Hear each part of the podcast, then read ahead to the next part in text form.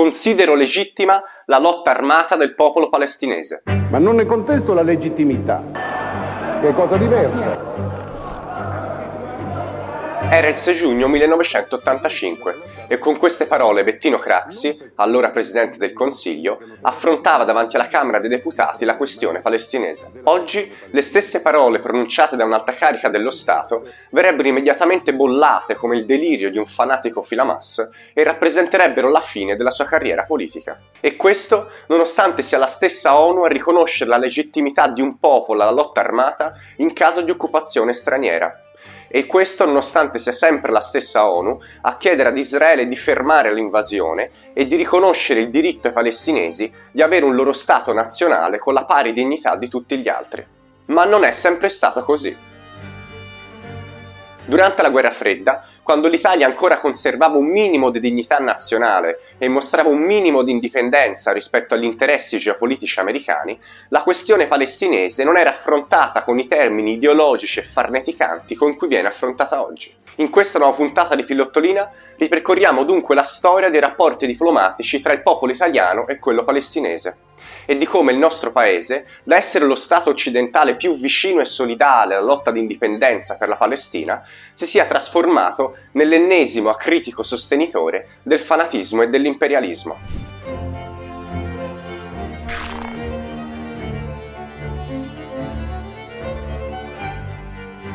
Dopo la seconda guerra mondiale, l'Italia dedicò grande attenzione al mondo arabo. Negli anni 50, anche se la nostra politica estera aveva un margine di manovra limitato nel contesto della guerra fredda tra Stati Uniti e Unione Sovietica, il governo cercò sempre di avere un ruolo attivo nella regione del Mediterraneo, approfittando della propria posizione favorevole di ponte tra l'Europa e il vicino Oriente. Da un lato, la democrazia cristiana, primo partito italiano, voleva dare priorità alle politiche di integrazione europee e a una politica estera basata sugli interessi atlantici. Dall'altro, diversi attori politici e industriali stavano creando relazioni forti e durature con i paesi arabi.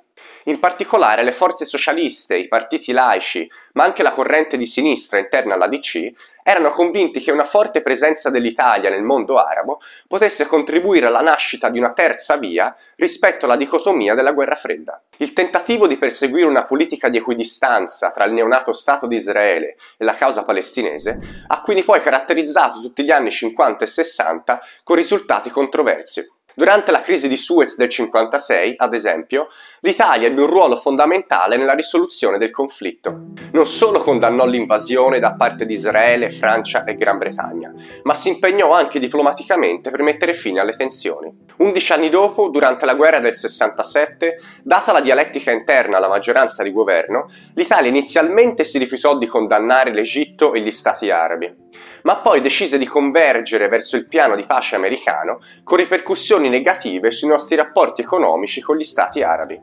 Ma fu negli anni 70 che l'Italia virò decisamente verso una posizione pro-palestinese. Sotto la guida dell'allora primo ministro Aldo Moro e nonostante le critiche degli Stati Uniti, l'Italia promosse numerose iniziative favorevoli alla Palestina. Insieme alla Francia, nel 1974, sostenne la partecipazione di Arafat all'Assemblea generale delle Nazioni Unite e poi lo accolse pure in visita ufficiale in Italia e il sostegno aumentò ulteriormente nel decennio successivo.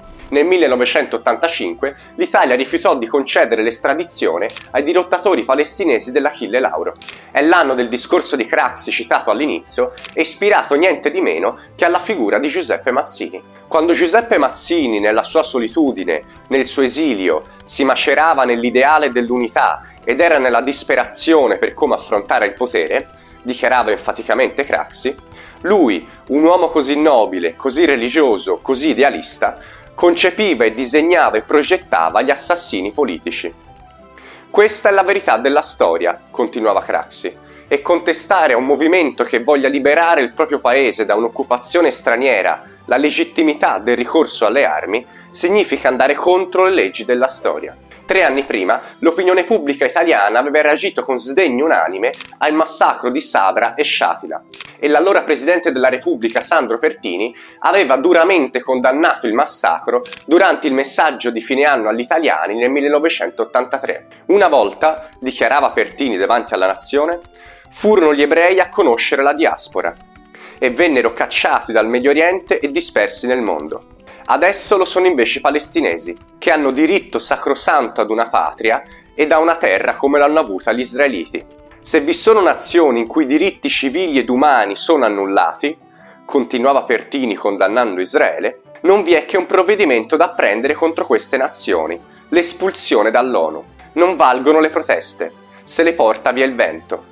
Non valgono le polemiche, siano espulse dalle organizzazioni delle Nazioni Unite, sia dato loro il bando, siano indicate all'umanità come colpevoli. Ma è verso la fine degli anni Ottanta che qualcosa è cominciato a cambiare. I motivi li spiega magistralmente la ricercatrice all'Università di Oxford Miriam Abu Samra. Il primo è la totale integrazione dell'Italia, dopo la fine della guerra fredda, all'interno della sfera politica e culturale americana. Un appiattimento che ha cambiato anche la narrazione nei media che negli anni hanno cercato di sradicare in tutti i modi ogni forma di simpatia per la causa palestinese dall'opinione pubblica italiana. Il secondo, riassume sempre Abu Samra, è costituito dai lenti ma inesorabili cambiamenti delle pratiche organizzative palestinesi e della loro visione politica, cristallizzata dagli accordi di Oslo. Secondo Abu Samra, infatti, non solo l'OLP si è trasformata da movimento rivoluzionario in apparato quasi statale, che privilegia la diplomazia rispetto all'attivismo popolare. Ma la frammentazione politica dell'organizzazione ha avuto anche un impatto negativo sull'attivismo popolare, causando una paralisi senza precedenti delle attività sociali, culturali e politiche dei palestinesi in Italia. Gli effetti sono sotto gli occhi di tutti. In Italia ormai è diventato tabù sostenere qualcosa di diverso dalla linea ufficiale decretata da Tel Aviv e Washington e il tutto in nome della nostra presunta affinità culturale con quella che senza vergogna viene definita l'unica democrazia del Medio Oriente. Nei media e nelle dichiarazioni dei politici, la lotta per la liberazione e l'indipendenza di un popolo è stata derubricata da una parte dai finto progressisti a semplice problema umanitario e dall'altra, dalla destra reazionaria, a tassello della narrazione razzista e suprematista dello scontro di civiltà. Supportata da questa propaganda, la politica italiana ha di fatto appoggiato tutte le politiche di Israele, anche quando venivano ufficialmente condannate dall'ONU e da tutte le principali organizzazioni internazionali. E siamo arrivati ad una prima impensabile identificazione tra un immaginario noi, di cui Israele farebbe parte, contrapposto ad un loro, che include i palestinesi.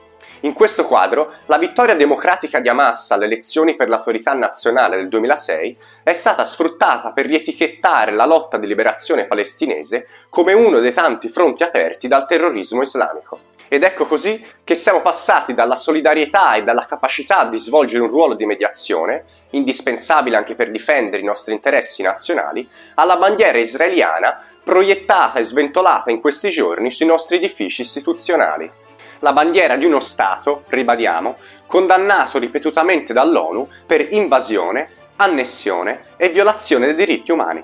Una svolta, infine, che testimonia in modo plateale un epocale cambio di paradigma culturale. Negli anni dopo l'occupazione nazifascista e memori della resistenza italiana, in Italia era diffusa l'idea che le tecniche di guerriglia adottate dai popoli occupati fossero politicamente giustificate e che la colpa morale dei massacri e delle stragi che commettevano entrambe le parti dovesse ricadere sugli invasori e non sugli invasi. Oggi invece, in piena controrivoluzione culturale, sembra che non abbiamo più gli strumenti cognitivi per capire che per chi vive in una condizione di apartheid e semi-schiavitù, alle volte ribellarsi costi quel che costi, senza troppi calcoli, è l'unica opzione razionale. In queste ore l'informazione italiana sta cercando di giustificare in tutti i modi la distruzione di un popolo e la sua deportazione. Per questo abbiamo bisogno di ricominciare a vedere il mondo dagli occhi degli oppressi e non degli oppressori. Aiutaci a costruire un media libero e indipendente aderendo alla campagna di sottoscrizione di Ottolina TV su PayPal e GoFundMe. E chi non aderisce è David Parenzo. Ottolina TV, comunque vada, sarà successo.